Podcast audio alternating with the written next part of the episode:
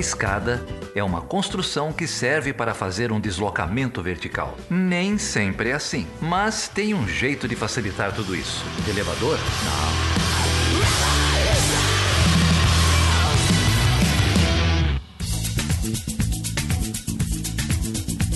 Grande Carolina Pavese, como você tá? Tudo bem, fim de semestre, né? Feliz aqui. Tá com frio? Já com, com as férias, com frio, mas tô, tô bem dentro do possível. E você? Ah, eu tô levando. Você tá cabeludo, também. Hein, Felipe? Pena que a gente não tem. Podia ser a foto da capa, inclusive.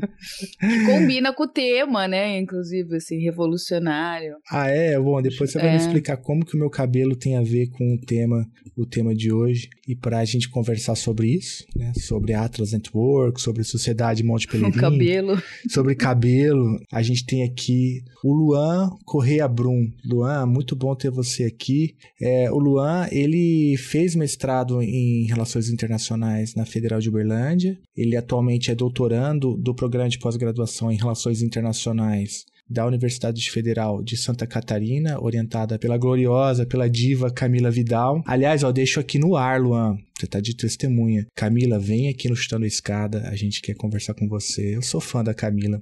Camila é uma excelente pesquisadora e o Luan também é vinculado a um grupo, inclusive, que a Camila também faz parte, que é o Grupo de Pesquisa em Estudos Estratégicos e Política Internacional Contemporânea. E aí, Luan, como que você tá? Tá tudo bem? Tudo tranquilo, Felipe, e pode deixar que eu vou cobrar. Vou cobrar a Camila para participar do Chutando a Escada. O Chutando a Escada faz parte dos nossos assuntos aí desde a graduação. Olha só. A época da graduação. E esses tempos, inclusive, quando eu comentei com a Camila sobre o convite para falar aqui no Chutando a Escada, a gente estava lembrando sobre... A primeira vez que eu comentei com ela sobre Chutando a Escada foi quando ela, ela descobriu, começou a acompanhar também. E foi um momento bem, bem legal, assim, na graduação, me encontrando enquanto pesquisador, é...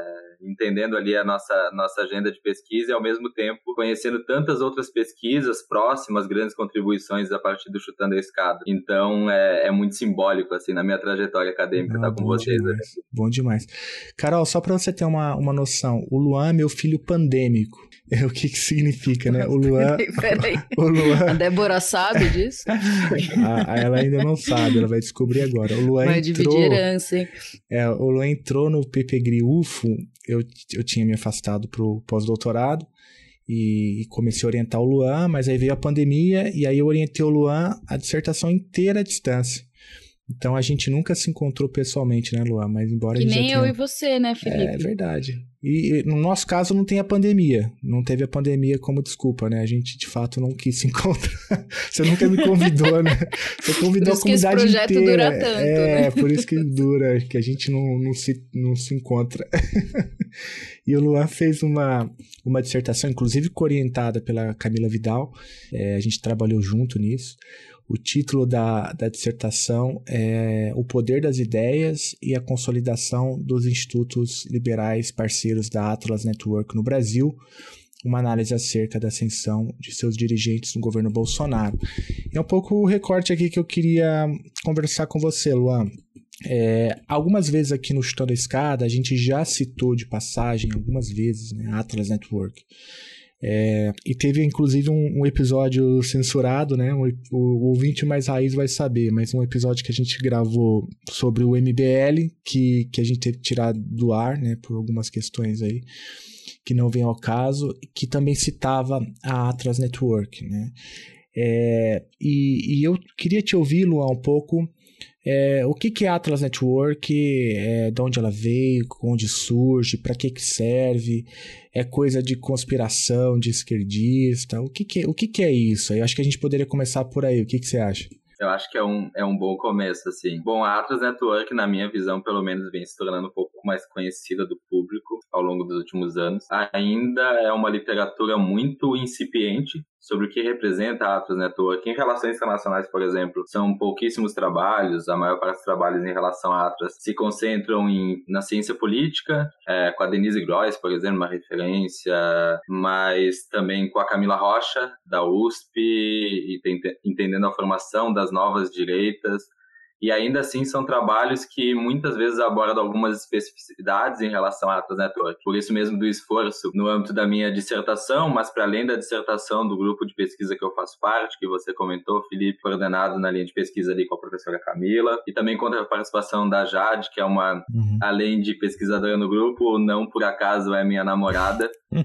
E a gente vem nesse esforço de tentar trazer uma pesquisa mais robusta que consiga conciliar tanto a parte teórica, mas a parte empírica, com muitos dados e que tenha a capacidade de compreender de uma forma mais, mais precisa o que representa a Atlas, porque é uma rede tão ampla e que vem crescendo cada vez mais. Então é, é um desafio, é um desafio abordar a Atlas Network em todas as suas dimensões e, e conseguir acompanhar o quanto ela vem crescendo ao longo dos, ao longo dos últimos anos.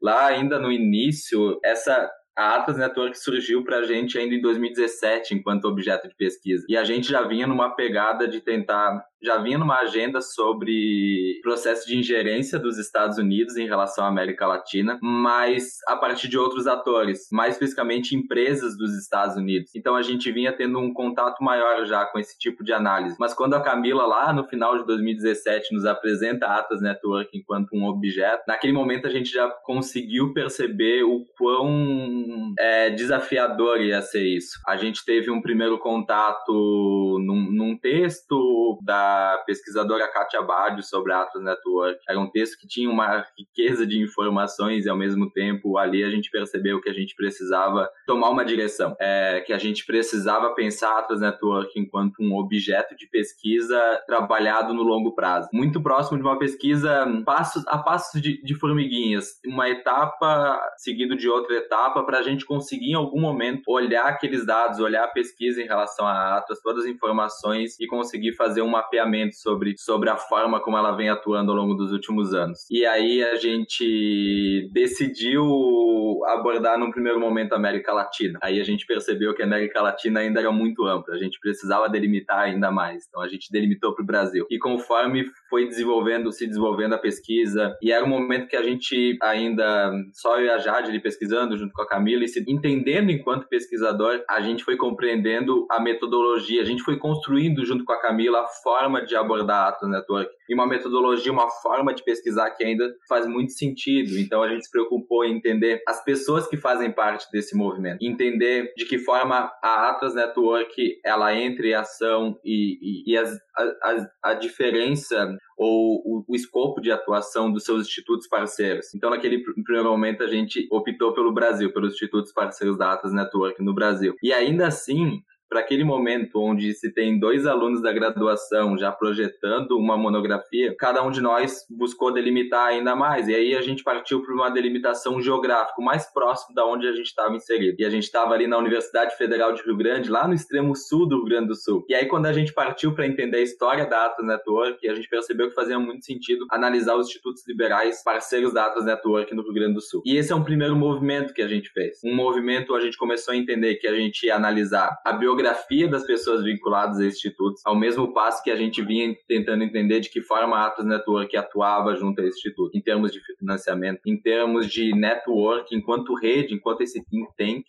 É, cujo principal objetivo é promover a transnacionalização dessas redes não liberais. Então ali a gente começa os nossos trabalhos, é naquele momento que a gente inicia o mapeamento. E hoje em dia, já adiantando, adiantando alguns spoilers, a gente conseguiu finalizar esse mapeamento em relação aos institutos liberais no Brasil. Então se naquele momento a gente iniciou com três, analisando três institutos liberais, parceiros da Atlas Network no Rio Grande do Sul, atualmente a gente conseguiu mapear os dezesseis institutos parceiros da Atlas no Brasil. Todas as pessoas vinculadas a institutos, ou pelo menos as categorias, as, os nomes que a gente conseguiu ter acesso a partir do site deles. E isso, chegou, isso acabou dando um número total de setecentas e oitenta e quatro pessoas analisadas em termos de biografia. É, analisando a formação acadêmica das pessoas, atuação profissional, é, vínculos com o movimento liberal. Então, depois de realizar todo esse mapeamento, a gente conseguiu entender um pouco melhor esse movimento. Mas é essa é, como eu posso dizer, a síntese de como a gente acaba se deparando com a Atlas Network. E aí, puxando um ponto que o Felipe comentou sobre teoria da conspiração, a todo momento isso vem na nossa, na nossa mente, porque é tão, tão bem articulado esses grupos, as pessoas vinculadas aos institutos liberais, e até que ponto eles acabam se conectando com uma agenda de uma classe econômica dominante estadunidense, que se utiliza da Atlas Network para repassar recursos, e aí no nosso caso mais próximo, né, da nossa realidade, a América Latina, influenciar a proposição de agendas econômicas, influenciar diretamente Na, na chegada de determinados projetos é, a, nível, a nível federal, então com muita influência eleitoral mesmo em relação à região e, para além disso, a agenda econômica. Então é nesses, nesses momentos que a gente percebe o quão denso, o quão densa é essa rede da Atlas Network. A gente tem sempre que voltar a aquele quase um mantra que a gente iniciou a pesquisa, que é nunca perder de vista, para além da teoria, está sempre ancorada nas nossas análises em dados, em dados empíricos, seja em relação às pessoas que a gente está analisando, as pessoas vinculadas a esses institutos liberais, que é a mais diversa, é uma, uma ampla gama de, de pessoas, de posições ocupadas na sociedade. Não são espaços homogêneos, não tem como falar que todas as pessoas vinculadas aos institutos liberais seguem uma mesma linha, ocupam os mesmos espaços na sociedade. Então esse é um pouco do, do desafio também. E, e para além disso, o maior desafio, e eu acho que esse é o ponto interessante aqui na minha fala, de tentar aproximar um pouco mais do que representa a Atlas Network, é que para falar da Atlas Network, não tem como falar dela, falar da construção histórica dela, sem falar da formação do neoliberalismo, do surgimento do neoliberalismo em termos históricos, é, e da construção do neoliberalismo enquanto um projeto hegemônico, porque ambos estão extremamente relacionados. Então, falar das origens da Atlas é falar é, da Sociedade Mont Pèlerin, é falar das pessoas vinculadas a, essa, a esse espaço que representou a Sociedade Mont Pèlerin ainda em quarenta e sete, quando se dá a sua criação. Esse é um, é um momento no qual a gente parte como o pontapé inicial, assim, bom, agora a gente precisa entender a Atlas Network e a gente precisa entender todo um conjunto de movimentos e aproximações É, e desenvolvimentos históricos que levam, então, ao surgimento da Atlas. A ne- e eu, eu vou além, eu digo a necessidade da Atlas Network. E é um momento, então, a partir da Sociedade Mont Pèlerin, que é um espaço ali onde contava com a participação de intelectuais dispostos a, a combater políticas e noções coletivistas, como noções em relação ao estado de bem-estar social, políticas keynesianistas, né, mas sendo mais, mais preciso, é, e ao mesmo tempo esses intelectuais, esses intelectuais orgânicos, a partir de uma perspectiva gramsciana, que se utilizavam desse espaço para criar laços,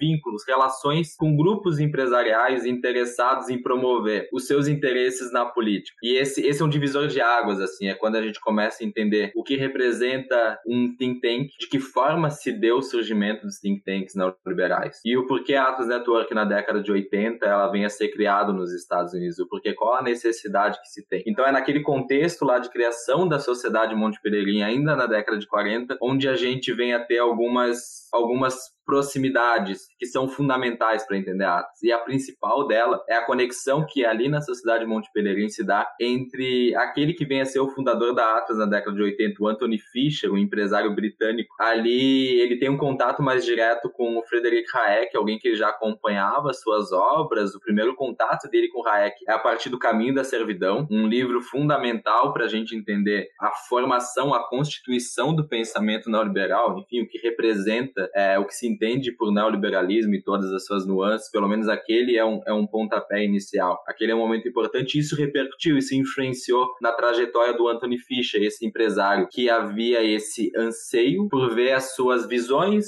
é, aquilo que ele entendia enquanto política sendo representado naquele contexto ali do Reino Unido. E esse é um contato importante, porque é o Hayek que vai aconselhar o Antony Fisher de que a promoção daquele conjunto de ideias que estavam sendo discutidas no âmbito da Sociedade Mont Pèlerin, a melhor forma de promover elas na política não seria entrando na política, mas sim a partir da criação de um, de um instituto, uma instituição, o que hoje a gente entende quanto think tank, que é uma construção é, que, que é difícil, inclusive, tentar definir um think tank. Isso torna cada vez mais desafiador trazer uma definição precisa do que representa. Mas aquele é um momento no qual a gente começa a entender um contexto de proliferação de think tanks. Nesse caso mais específico do Antony Fisher, é o momento que ele é aconselhado pelo Hayek, alguém, na, alguém muito simbólico para ele em relação ao neoliberalismo. E é no contexto da década de cinquenta, no Reino Unido, que ele cria um Institute of Economic Affairs no Reino Unido, esse primeiro think tank neoliberal, ainda na década de cinquenta, e que vem a ser uma primeira imagem, um primeiro ensaio do que viria a ser a Atlas Network de uma forma ainda mais, ainda, ainda maior, com um alcance muito maior. Naquele contexto, esse think tank criado pelo Antony Fisher, a partir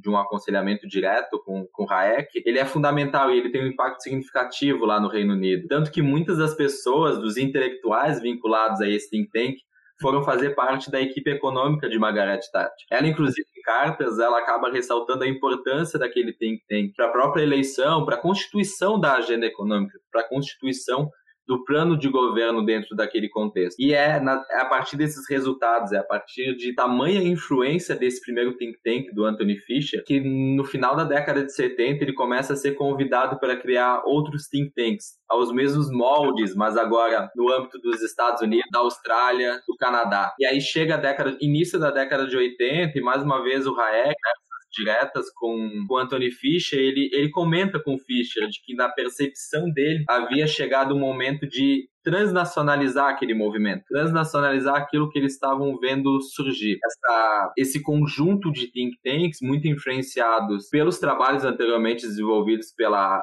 pela Sociedade Mont Pèlerin, que foi esse momento crucial para a construção do liberalismo enquanto um projeto hegemônico, enquanto um projeto capaz de penetrar na política e, e da forma como acabou se dando no contexto do Reino Unido. Então, ali em mil novecentos e oitenta e um, Antony Fisher ele cria, então, a Atlas Network. Ô Luan, deixa eu te, deixa eu te interromper aí, então, porque são muitas informações, né? Então, só para retomar aqui, você começou fazendo ali uma, uma fala sobre a, como vocês mapearam a Atlas Network no Brasil.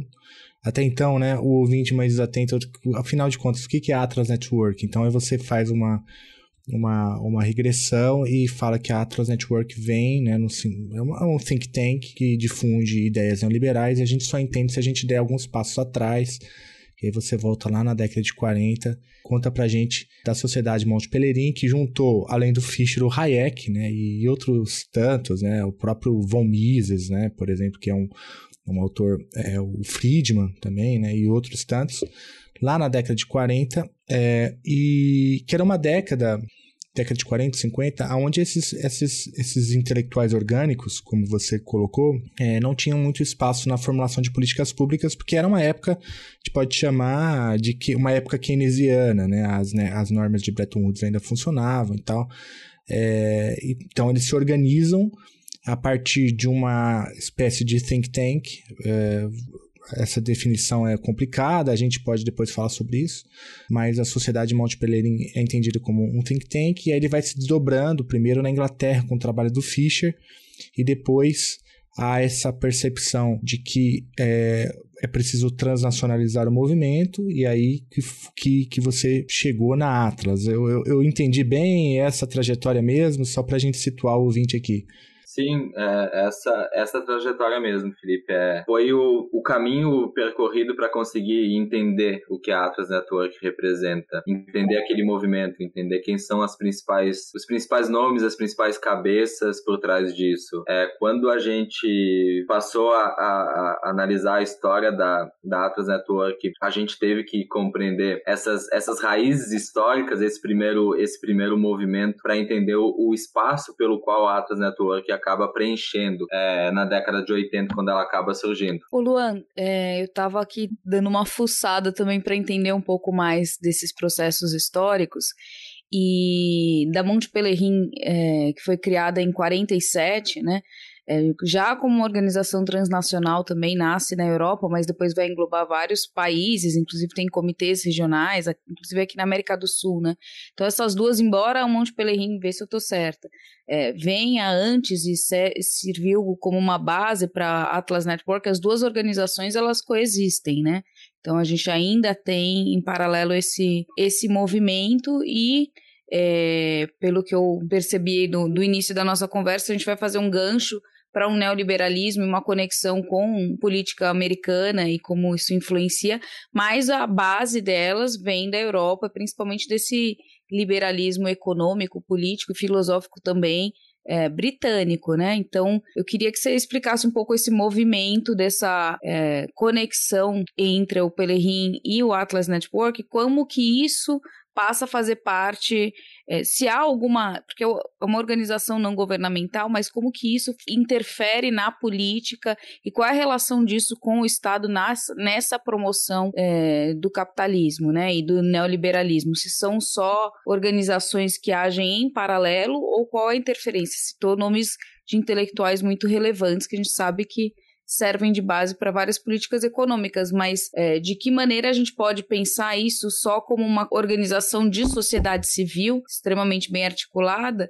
ou como um projeto de fato de, de governança? É, sem sombra de dúvidas, Carol, algo que a gente não pode perder de vista é a conexão desses think tanks em relação ao Estado. Por isso que a forma pela qual eu percebo os think tanks vai além da forma como eles acabam se apresentando, porque quando a gente vai olhar a estrutura, a forma como os think tanks se apresentam, algumas das principais características levantadas por, ele, por eles dizem respeito ao caráter não governamental, independente, sem fins lucrativos. E quando a gente A gente olha na prática, quando a gente vai analisar o circuito financeiro, quem está bancando, quem está financiando esses espaços, quem são as pessoas que fazem parte, a gente percebe essas, essa separação entre o Estado e o think tank evaporar no ar, literalmente. Porque muitas vezes as pessoas que fazem parte desses institutos, desses think tanks, mais fisicamente, são as mesmas pessoas que estão ocupando cargos no governo. Como eu mencionei, por exemplo, quando a gente olha aquele primeiro think tank criado pelo Antony Fisher no Reino Unido, muitas das pessoas desse think tank vão servir enquanto especialistas, enquanto consultores de legisladores, de governadores,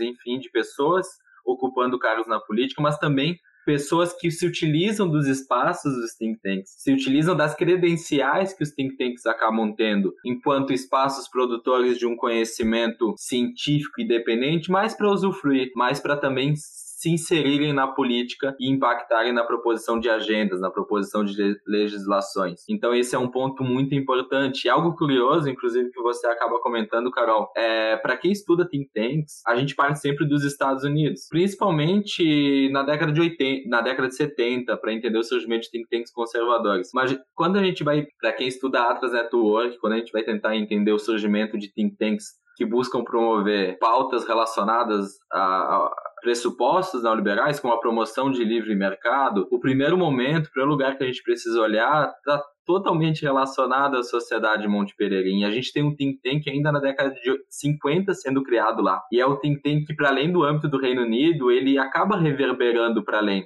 daquele país. Tanto é que o, o Antony, o Fisher, ele acaba tendo, ele acaba sendo chamado, ele acaba sendo convidado para participar da criação de think tank no think tanks nos Estados Unidos. É, e esse é um ponto, é um ponto muito importante. A gente compreende de que forma esses espaços eles surgem, é, quem são os atores que fazem parte desse movimento e o mais importante de tudo, de que forma esses espaços que se dizem independentes, desvinculados do governo, na verdade estão inseridos dentro disso. São, são espaços utilizados para impactar diretamente dentro dos governos. É, tem o caso do Reino Unido, mas para além do Reino Unido, antes mesmo do surgimento da Margaret Thatcher, tem o caso do Chile na América Latina. Tem a participação de fundações ali diretamente relacionadas com aquilo que se denominou enquanto Chicago Boys, que também guardavam suas proximidades, que haviam contato já em relação à Sociedade Mont Pèlerin com outros think tanks. Então é, é, é uma, uma preocupação que a gente não pode perder de vista quando a gente fala sobre, sobre os think tanks. E isso não é diferente em relação à Atlas Network. Pelo contrário, a Atlas Network ela con- consegue potencializar todas essas características que eu mencionei. Pelo escopo, pelo alcance dela. A gente, quando eu falo da Atlas Network, ela atua, as principais formas que ela atua, inclusive eu costumo me referir à Atlas Network partindo de, uma, de um trabalho da Karen Fisher, que é uma pesquisadora muito importante para quem estuda a Atlas Network, que ela aponta a Atlas Network quanto uma organização guarda-chuva. Isto é, uma organização que vai direcionar apoio logístico, recursos financeiros,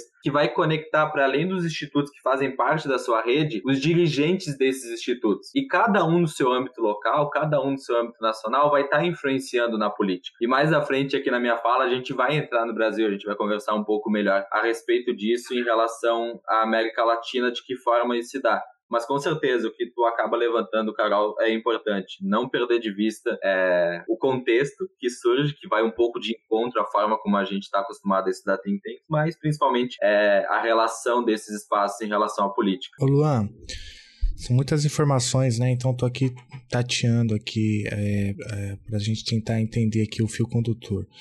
Então a gente falou da Sociedade Mont Pèlerin, é, do Fisher, é um sujeito importante aí, né? É, nessa, nessa, nessa história que você está contando pra gente, baseado nas pesquisas e tudo mais.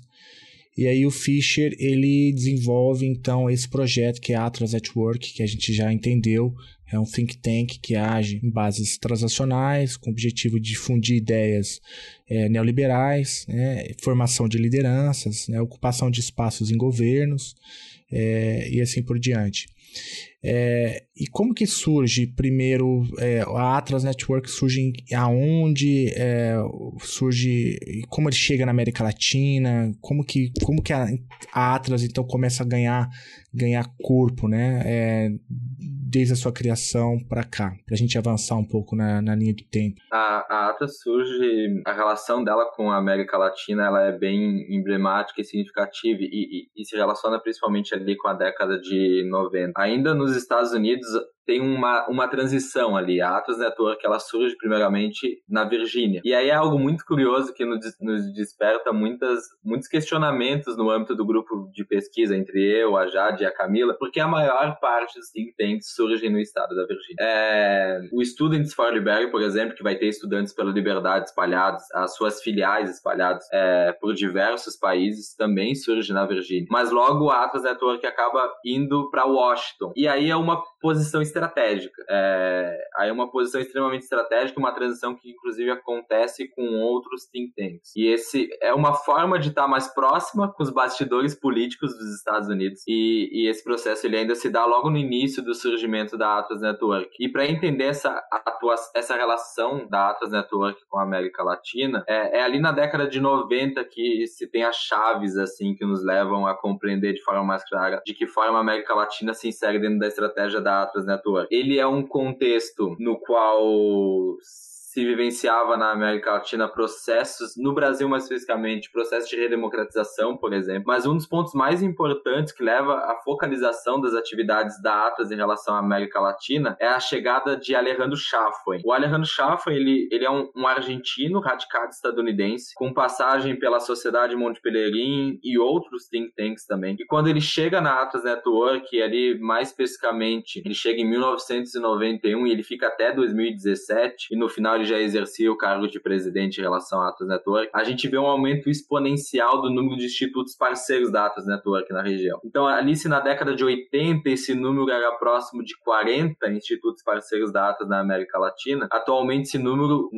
hoje mesmo entrei no site da Atlas para pegar o dado mais atualizado em relação a isso, já são cem institutos parceiros da Atlas na América Latina. E existem inúmeros acontecimentos, alguns mais, mais importantes para a gente entender o aumento desses institutos. A maior parte deles são criados a partir do que se denominou na literatura enquanto a Onda Rosa na América Latina, ou seja, a ascensão de governos de esquerda na região, final da década de noventa, início dos anos dois mil, e é um momento que, se, que acaba coincidindo a ascensão desses institutos liberais. Então, para além do papel desempenhado pelo Schaffer, alguém que viu esses desenvolvimentos, alguém que viu é, a situação da América Latina, esses acontecimentos eles acabaram impactando diretamente nesse crescimento é, exponencial. E a América Latina, é importante comentar, que tem uma posição, uma importância, uma posição estratégica dentro da atuação da Atlas Network. Principalmente quando a gente nota que o primeiro centro regional da Atlas Network, ele foi criado na América Latina. Só para ter uma ideia, no ano de dois mil e dezenove, a Atlas direcionou um total... É...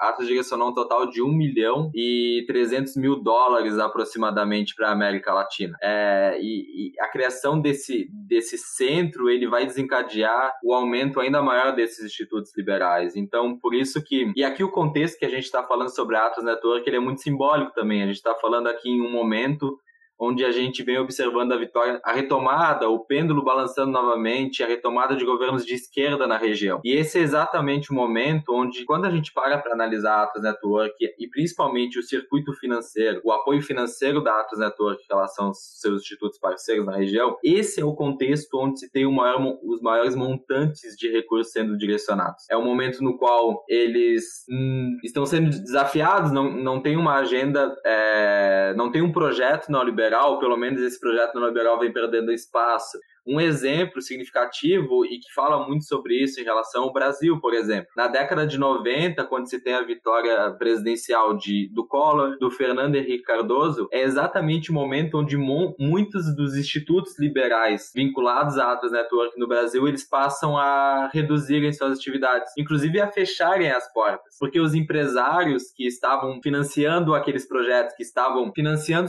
as atividades ali desenvolvidas por esses institutos liberais, entenderam acabaram entendendo naquele contexto que a vitória estava ali posta. Eles haviam vencido essa batalha a partir do momento que a agenda, políticas econômicas neoliberais, enfim, aquilo que eles tanto propunham no âmbito dos institutos liberais, motivo pelo qual eles financiavam esses espaços, começou a penetrar na política. Inclusive, uma entrevista cedida pelo Bernardo Santoro, que é uma das pessoas vinculadas aos institutos liberais, mais especificamente o Instituto Liberal do Rio de Janeiro, na tese de doutorado da Camila Rocha, ele acabou dando uma entrevista onde ele faz menção a isso. Ele menciona de que forma coincidiu a vitória do Collor e do projeto neoliberal de uma forma mais ampla em relação à política nacional, e aquilo acabou desincentivando é, por parte desses empresários o financiamento que vinha sendo re- realizado em relação aos institutos liberais. Então, eu acho que essa, essa é uma É algo, é algo importante para gente, pra gente se atentar em relação à forma como os institutos liberais eles atuam. Inclusive, desde o surgimento da Atlas Network,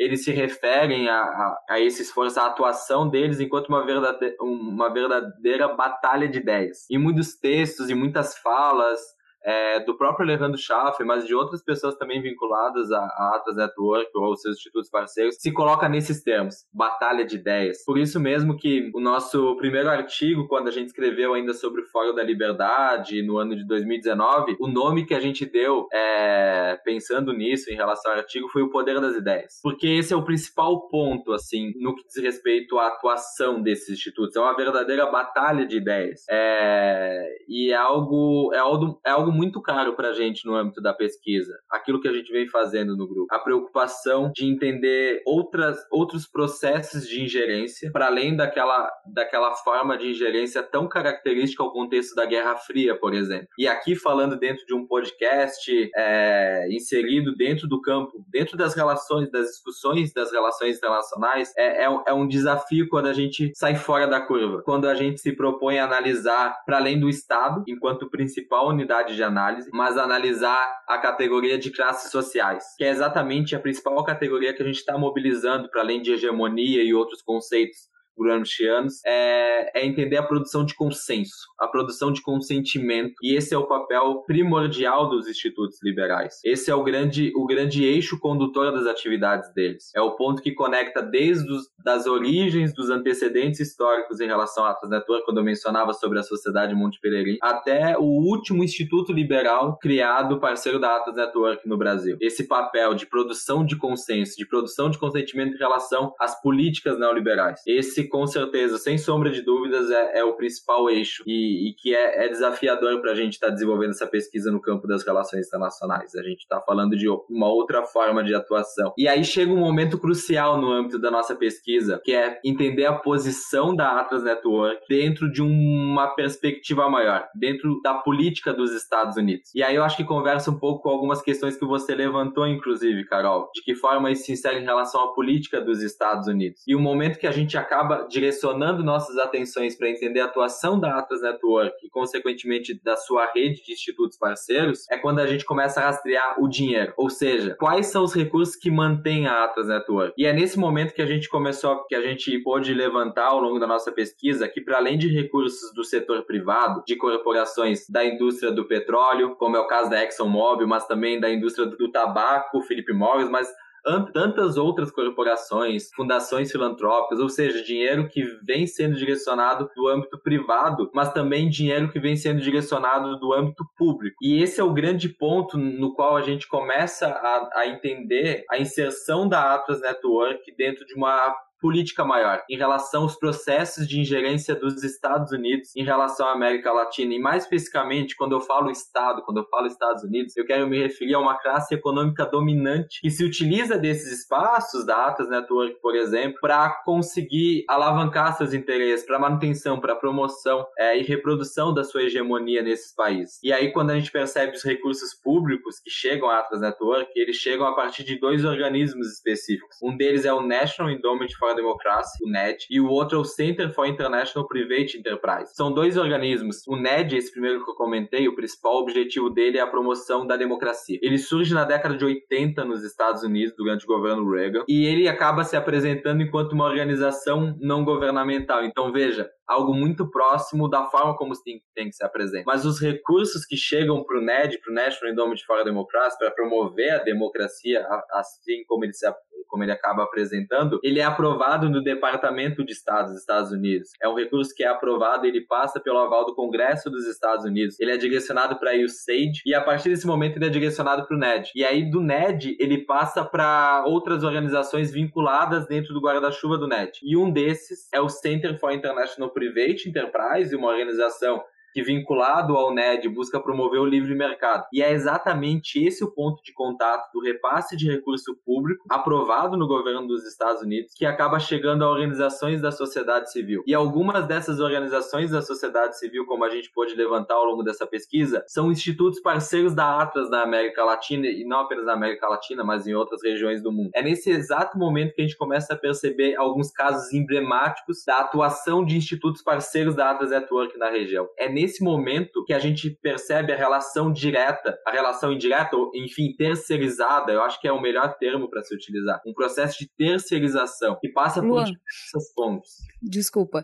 É... Não, é que você tocou em, em vários pontos que acho que vale a gente retomar numa ordem, né? Acho que É, falar um pouco mais sobre essa presença no Brasil, acho que é bem interessante, mas já que você está falando no financiamento e voltou para os Estados Unidos, é, a gente sabe que boa parte dessa política norte-americana de soft power vem através de financiamento de projetos que não necessariamente vão levar o timbre do Departamento de Estado diretamente ali, ou U S A I D, né, a parte de, de ajuda do Estado direto, mas que vem mascarado através dessas redes que vão indiretamente passando dinheiro de uma para outra, e nisso a gente cria essa conexão, né? Acho que a gente pode pensar É, exemplos claros, a Fulbright, a gente pode pensar das próprias câmaras de comércio que também são subsidiadas pelo governo norte-americano para exercer esse soft power, e aí você trouxe a Atlas também como uma organização guarda-chuva, né, que vai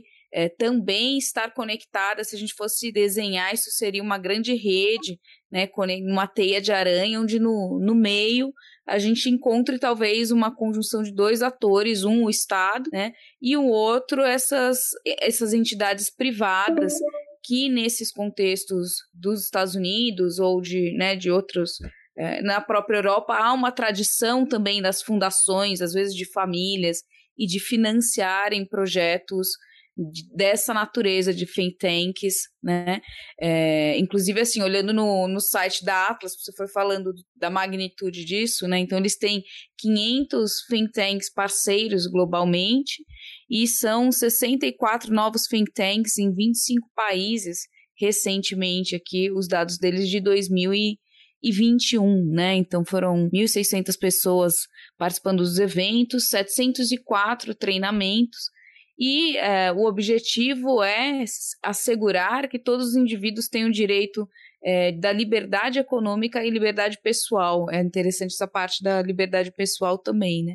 E tem uma menção, inclusive, a um prêmio aqui da América Latina, Liberty Award, né? Então, um prêmio da liberdade. Então, dá para ver que é bem ativa e que tem uma agenda bem clara nesse combate a partir dessa, dessa rede, né, dos Estados Unidos com esses financiamentos.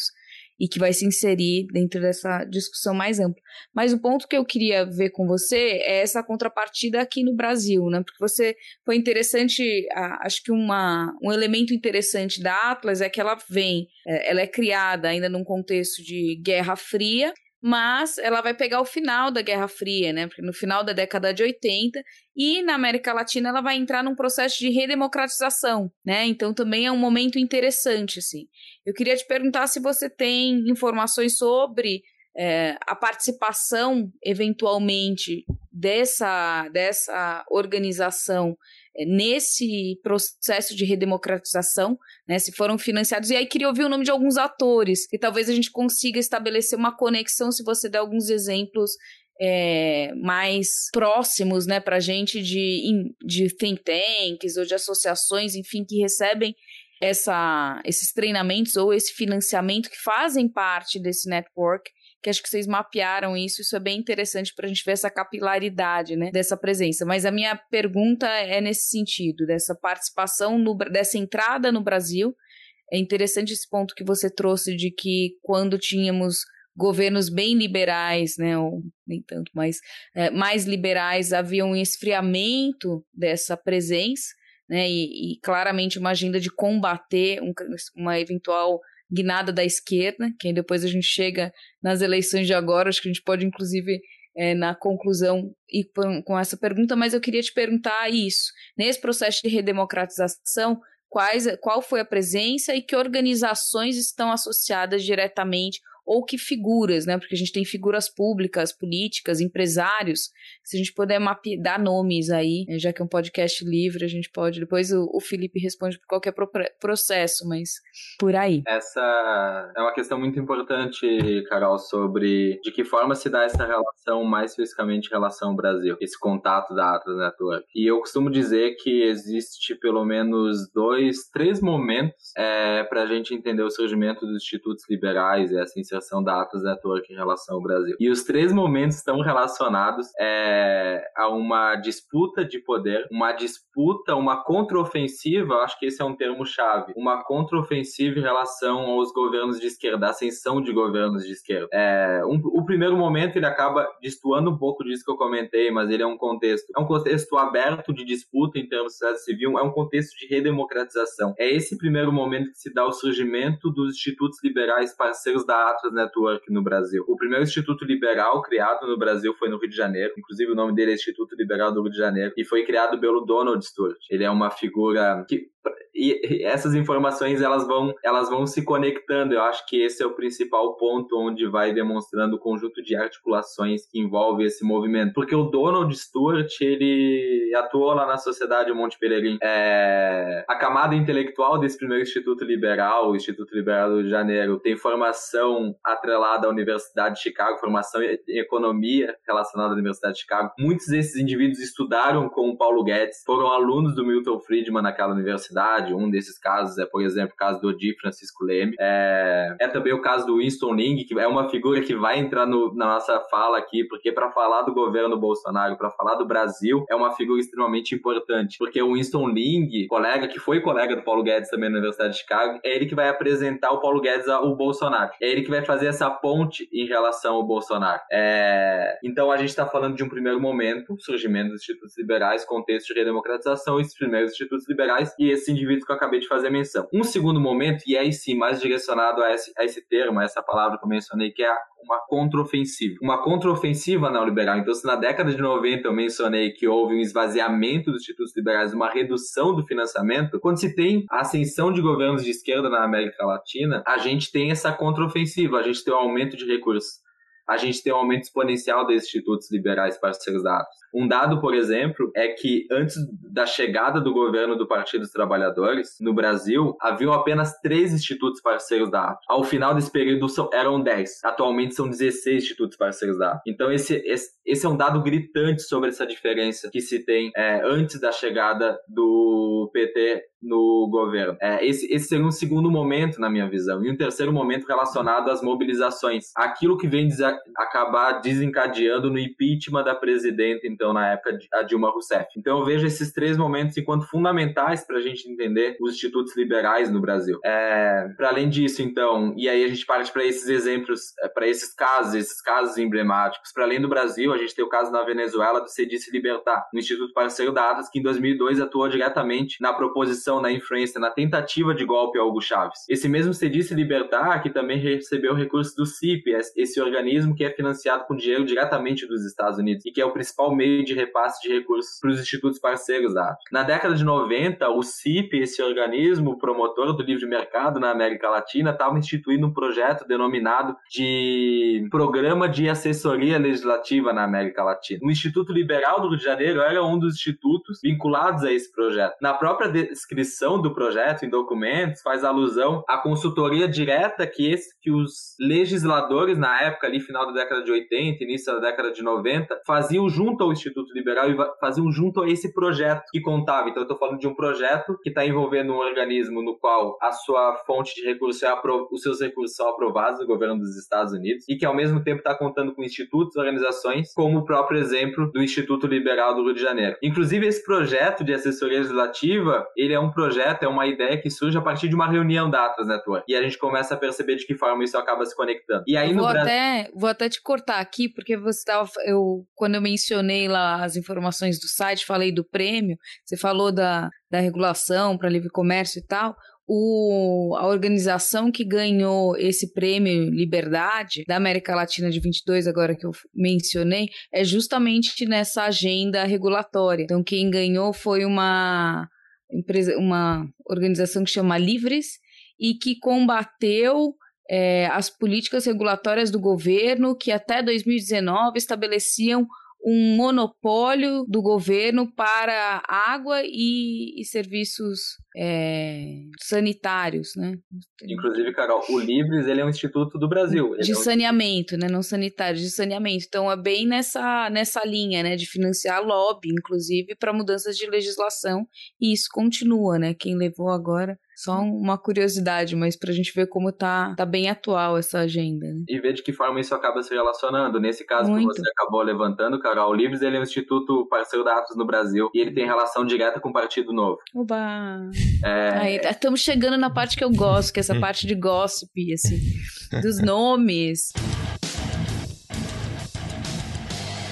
O Chutando a Escada conta com apoio financeiro dos seus ouvintes. Para saber mais, acesse chutandoaescada.com.br barra apoio.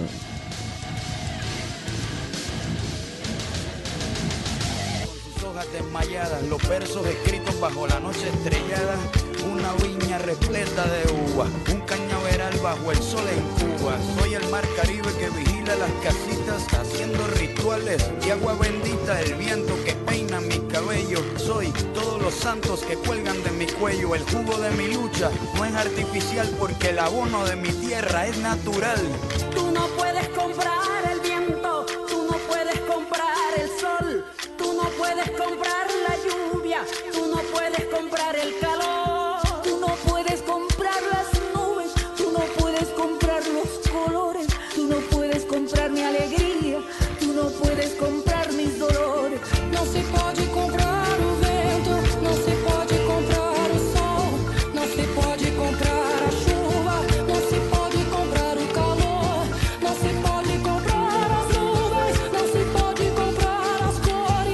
Então, a gente estava, você falou dessas três fases da presença do Atlas aqui no Brasil nesse contexto pós-redemocratização, e aí você estava mencionando, inclusive, o caso de ações para regulação e, e lobby, né? E, e eu trouxe o um exemplo bem recente dessa associação chamada Livres, que ganhou o prêmio Liberdade, ó, meio, podiam ser mais criativos com os nomes, mas é, o Prêmio Liberdade para a América Latina de dois mil e vinte e dois, que é um, um fundo de um, uma igreja, inclusive, que financia ali no valor de dez mil dólares. Não vai dar para fazer muita coisa, mas é, já pagam o, o almoço de alguns senadores. E, e aí você trouxe uma fofoca muito boa que o Livres, essa, essa associação não-profit no Brasil que ganhou esse prêmio, é vinculada ao Novo, né? Então tem uma inserção também na política do Brasil. Você mencionou Paulo Guedes, mencionou alguns nomes do executivo, mas queria que você explorasse um pouco mais essa presença também no legislativo é, dessas organizações que estão vinculadas ao Atlas Network. E esse é um ponto extremamente interessante, Carol. É, essa é uma das principais formas de atuação da Atlas Network, financiamento em relação a projetos nos mais diversos âmbitos, assim, nas, a proposição das mais diversas agendas. O Livres é esse exemplo que você comentou. Possui essa relação direta em relação ao Livres, mas também existe tantos outros, tantos outros exemplos. E aí, quando a gente parte para esses casos emblemáticos, no, o Brasil tem um dos principais, que é o Movimento Brasil Livre, que tem uma atuação direta em relação às mobilizações mobilizações e aquilo que leva ao impeachment da presidenta Dilma Rousseff. E por mais que o Movimento Brasil Livre, ele não conste em nenhum momento de ter constado, pelo menos a gente não tem essa informação, enquanto o Instituto Parceiro da Atlas Network no Brasil, os fundadores do Movimento Brasil Livre, as principais pessoas relacionadas ao Movimento Brasil Livre, eles são do Estudantes pela Liberdade. E aí sim, o Estudantes pela Liberdade é um instituto parceiro da Atlas no Brasil. Inclusive, em uma, em uma entrevista do Fábio Osterman, que é um político já carimbado, uma figura carimbada aí dentro do, do círculo liberal, entre os institutos liberais, na, na política nacional, ele começa no Estudantes pela Liberdade, ele é um dos fundadores do Movimento Brasil Livre, e em dois mil e dezesseis ele acabou concedendo uma entrevista para Marina Amaral, na Carta Maior, onde ele faz alusão de que o Movimento Brasil Livre foi criado enquanto uma marca, enquanto uma marca que foi criada pelos membros do Estudantes pela Liberdade, porque era um meio, era uma forma deles conseguirem, os membros do Estudantes pela Liberdade, participarem das mobilizações, porque envolve uma questão relativa à legislação dos Estados Unidos, que proíbe o direcionamento de recursos para organizações políticas. Ou seja, aquela relação direta dos Estudantes pela Liberdade com a Atlas Network inviabiliza, acaba inviabilizando, acabava inviabilizando que os membros dos Estudantes pela Liberdade atuassem diretamente nas mobilizações. E é nesse contexto que o Movimento Brasil Livre ele acaba surgindo. E isso o, pró- o próprio Fábio Osterman acaba fazendo alusão dentro de, dessa entrevista. E uma das principais formas da gente entender a relação da o que o Brasil representa, o que os institutos parceiros da Atlas no Brasil vem fazendo é analisando os relatórios anuais da Atlas Network. E aí um desses relatórios anuais, mais especificamente no relatório do Centro da Atlas para a América Latina do ano de dois mil e dezenove, eles fazem a seguinte menção, eles colocam, fazem alusão a Jair Bolsonaro da seguinte forma: Bolsonaro ganhou a presidência do Brasil usando uma fórmula populista clássica e com retórica feia que não conquista fãs entre a comunidade liberal clássica. Para seu crédito, no entanto, sua equipe econômica tem sido excelente no avanço da reforma da Previdência, desencadeando o crescimento econômico por meio da desregulamentação e privatizando a Eletrobras, a maior empresa de serviços públicos da América Latina. Parte do crédito vai para instituições como o Instituto de Estudos Empresariais do Rio Grande do Sul, que desenvolveu tantos especialistas do livre mercado que agora desempenham papéis influentes na sociedade brasileira. Eles agora são complementados por outros líderes estratégicos de um movimento jovem pela liberdade no Brasil. E é exatamente nesse momento que a gente precisa falar sobre as pessoas, os dirigentes, os indivíduos vinculados a institutos liberais, que por meio desses institutos liberais, de conexões construídas a partir desses espaços, acabam ascendendo no governo Bolsonaro,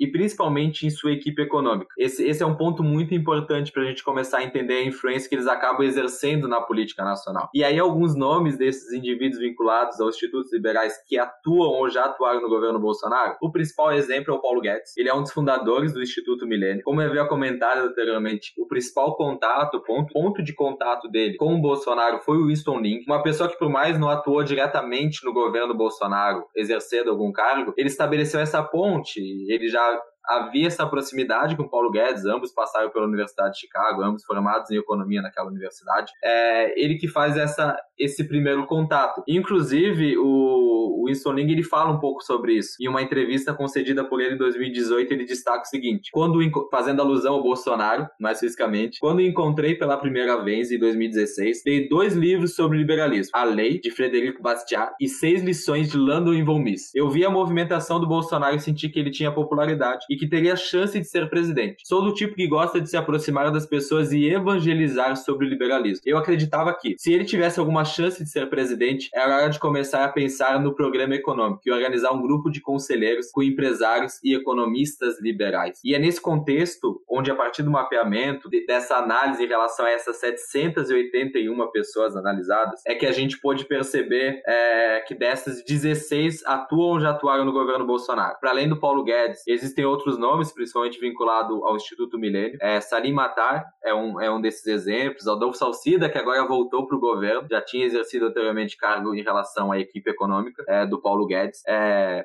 Ricardo Salles, ex-ministro do Meio Ambiente, ele foi fundador do movimento Em Direita Brasil, que foi parceiro da Atlas Network anteriormente, não é mais parceiro da Atlas, mas já foi, é, e também o nome do ex-ministro da Educação, o Ricardo Vélez. Então, só apenas alguns exemplos, dentre esses dezesseis, esse número dezesseis que eu mencionei para vocês, são alguns dos nomes que, ao longo desse mapeamento, esse levantamento sobre essas, acerca desses indivíduos vinculados aos dezesseis institutos parceiros da Atlas no Brasil, que a gente pôde perceber a conexão deles mais mais especificamente com o governo Bolsonaro. Só a nata, hein, Carol? Só a nata do, do churume. E aí eu acho que vem uma, uma das questões muito que acaba sendo fundamental, né, Felipe e Carol? A partir do momento que a gente começa a entender a relação desses institutos com a agenda política no Brasil, as mobilizações e a relação com o governo Bolsonaro, É, é extremamente importante a gente entender a materialização disso. E aí existem alguns exemplos que saltam aos olhos e estão estritamente relacionados com os institutos liberais. Uma dessas propostas, que foi aprovada inclusive, foi a M P de Liberdade Econômica, que foi uma proposta construída, idealizada a partir do Gianluca Lorenzon, que é deputado federal e é vinculado ao Estudantes pela Liberdade e também ao Instituto, é, ao Instituto Mises Brasil. Esse, esse é um dos principais exemplos, inclusive uma das, e uma das reuniões do, acerca dessa M P de Liberdade Econômica, catorze dirigentes de institutos liberais participaram dessa reunião, ou seja, participaram diretamente nas discussões que levaram à proposição, ajustes em relação a essa M P de Liberdade Econômica. E aí um outro exemplo muito importante diz respeito a um documento que ficou intitulado enquanto Liberais pela Educação. Isso se deu ali em dois mil e dezenove, foi uma proposição que parte de alguns nomes, ele foi encaminhado a partir do Winston Ling e outros, outras pessoas vinculadas a institutos liberais, e foi entregue nas mãos do, dos deputados Marcel Van Hatten e do Kim Kataguiri, e posteriormente esse documento ele foi encaminhado para as mãos então do ministro da Educação na época, o Ricardo Vélez, e também nas mãos do Bolsonaro. Então a gente consegue perceber, partindo da Atlas Network, entendendo a conexão direta dela com esses institutos liberais, institutos liberais e pessoas, pessoas que muitas vezes, inclusive, fizeram cursos de liderança, participaram de cursos de capacitação no âmbito da Atlas Network, e alguns dos principais exemplos são as pessoas que, além de atuarem no Estudantes pela Liberdade, posteriormente atuaram no Movimento Brasil Livre. É, Juliano Torres é um exemplo, Fábio Osterman, é, dentre outros nomes. E a partir dessa, dessa relação, desse financiamento, da proposição é, de projetos e iniciativas, eles acabam impactando diretamente no governo, diretamente na proposição de legislações, de agendas econômicas, e que muitas vezes, inclusive, são implementadas pelos mesmos indivíduos que fazem parte dos institutos liberais, mas também fazem parte do governo. E, e com, a partir desse ponto a gente consegue perceber de uma forma muito clara e precisa as incoerências por trás dessas defesas, dessas bandeiras levantadas em relação aos think tanks, ou seja, não governamentais, independentes, sem fins lucrativos. E a gente só consegue perceber isso a partir de um estudo empírico, partindo de dados, partindo de um banco de dados em relação às pessoas, em relação aos indivíduos que fazem parte desse instituto. Porque são esses indivíduos que acabam fazendo que seja possível que esses projetos, essas, esse conjunto de pressupostos, eles emanem dos institutos liberais e acabem gerando reflexos no âmbito desses, é, no âmbito do governo. Eu acho que esse, esse é um dos, um dos grandes achados da nossa pesquisa, no momento que ela se encontra já, onde o mapeamento no Brasil já foi realizado, onde é possível observar essas conexões, e agora a gente parte para além do Brasil e entender da mesma forma como foi feito esse levantamento em relação aos institutos parceiros da Atlas no Brasil, agora em outros países da América Latina. E quem sabe, no futuro não tão distante, é, fazendo esse trabalho literalmente de formiguinha, a gente consiga mapear toda essa, essa, essa gama de institutos parceiros da Atlas Network na América Latina. É um voto de ser pessoa não grata, né? Dos, dos principais círculos. O financiamento também não vai vir da Fulbright, mas é, continue com a, com a pesquisa. Para a gente poder fechar, Luan, eu queria só te pedir alguns palpites para a gente ver como é a mobilização, como, se você tem algum insight sobre como esses grupos estão se mobilizando agora num contexto de eleição, né? Você falou lá, leu um trecho aí falando que já percebeu que Bolsonaro não era uma pessoa muito inteligível. O que me consola é que certamente ele não leu os livros que ele recebeu, né?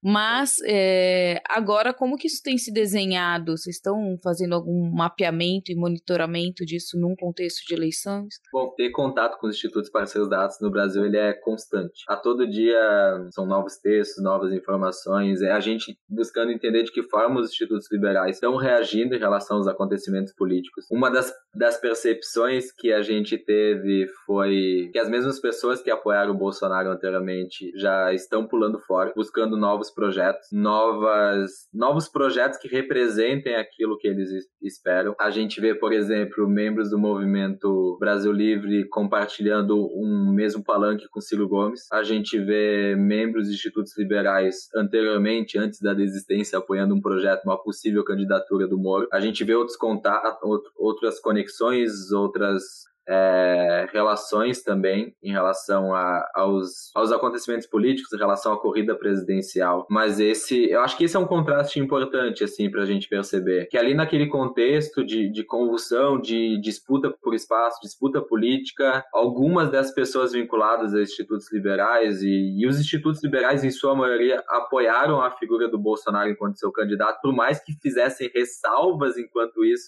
Surgiu lá naquele contexto textos, inclusive, que buscavam defender o Bolsonaro enquanto projeto liberal. E hoje em dia são os mesmos institutos que escrevem textos apontando que, na verdade, o Bolsonaro se trata tão somente de um projeto nacionalista que vai de encontro em relação àquilo que eles defendem. E eu acho que essa é a principal movimentação que a gente vem percebendo, assim, esse contraste em relação a um momento específico e de que forma isso vem se dando. É, se antes eu havia comentado que a maior proliferação dos institutos parceiros da Atlas na América Latina como um todo se deu a partir de uma contraofensiva neoliberal como resposta, então, à ascensão dos governos de esquerda, e a gente vive, vem vivenciando agora essa guinada, esse retorno em muitos países, as vitórias recentemente, por exemplo, na, na Colômbia, um país com histórico extremamente conservador em relação aos seus presidentes, conseguindo ele, eleger um, um presidente mais próximo em relação a uma agenda progressista de esquerda. Eu acho que agora esse é o momento de maior, é o momento onde esses institutos e essas pessoas vinculadas vão atuar de uma forma mais ativa. É, a Atlas Network também, em termos de, de captação de recursos, de movimentações. E aí, quando eu falo movimentações, vão desde o apoio financeiro a projetos, eventos, premiações. Por exemplo, o, ex, o, o exemplo que você levantou é um desses casos, Carol. É, a concessão de um prêmio a um instituto com um projeto financiado pela Atlas Network que ataca algum âmbito, alguma especificidade, alguma agenda política em relação à região. E, e essa, para mim, é uma, é uma das movimentações que a gente consegue perceber, assim, a tentativa de ganhar espaço, a tentativa de onde, onde for possível, onde ainda não se tenha dado uma guinada em relação a uma agenda mais progressista, tentar ganhar algum espaço nesse sentido. Vem chumbo por aí, Felipe. Vem, vem chumbo por aí. Mas, Luan, eu queria mais uma vez te parabenizar pela pesquisa, né? Eu sou suspeito para falar isso, totalmente suspeito, né? Mas eu, eu acho que... Deu uma que... desviada ali na orientação do mestrado, né? Ele tá correndo atrás do, do prejuízo agora. É, mas... deu uma, uma, uma leve... Esse orientador que nunca se fez, nunca ele viu na é, vida. Um desvio ali, um percurso. Tá me devendo um churrasco um ainda. Um percalço, é verdade. Tô, tô te devendo um churrasco mesmo. Fica aqui também o registro. Isso já tudo. Cobra aqui mesmo, ó, o Luan tá aprendendo. É. E, e, e leiam a dissertação do Luan, eu acho que vale a pena, tem muitos dados ali. Tudo isso que ele falou está mapeado ali, em gráficos inclusive, a gente consegue ver as conexões. E deu para entender bem como que a Atlas chega no Brasil, é, como tem dinheiro público estadunidense, né? É, promovendo é, essas agendas aqui no Brasil.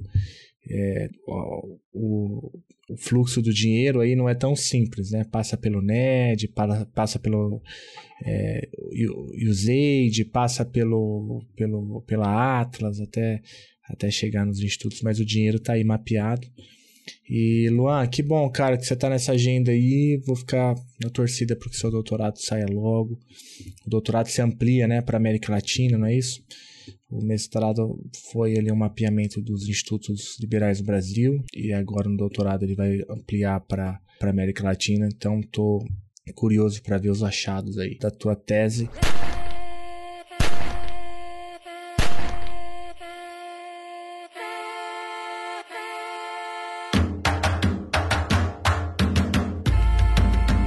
Estamos aqui, oye, que estamos aqui.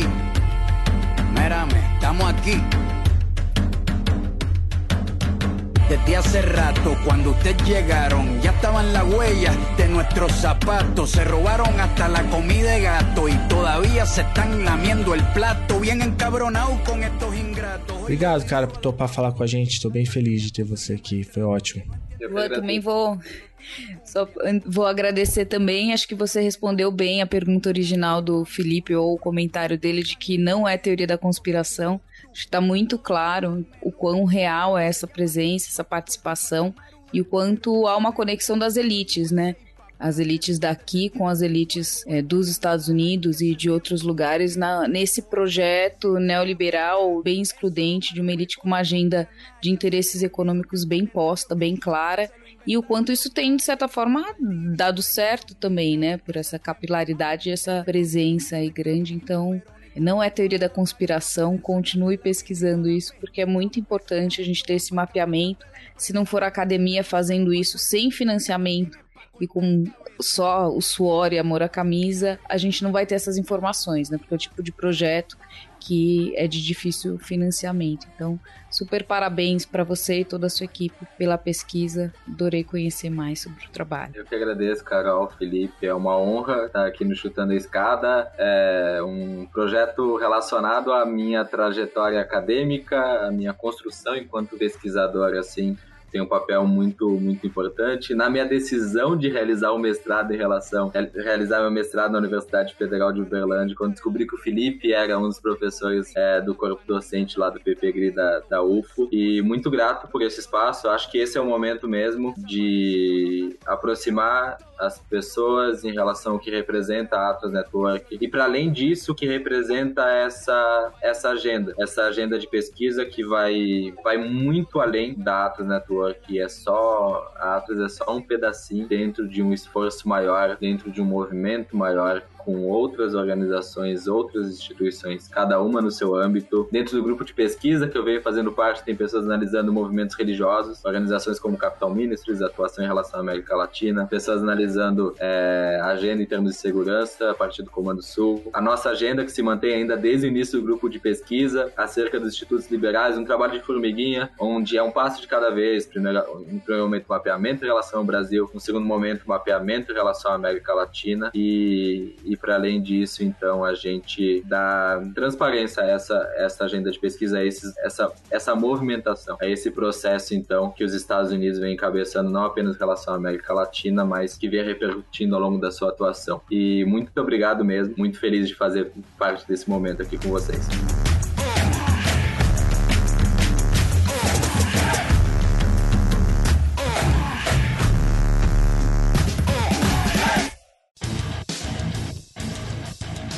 Você acabou de ouvir mais um episódio do Chutando a Escada. Para apoiar, acesse chutandoaescada.com.br barra apoio.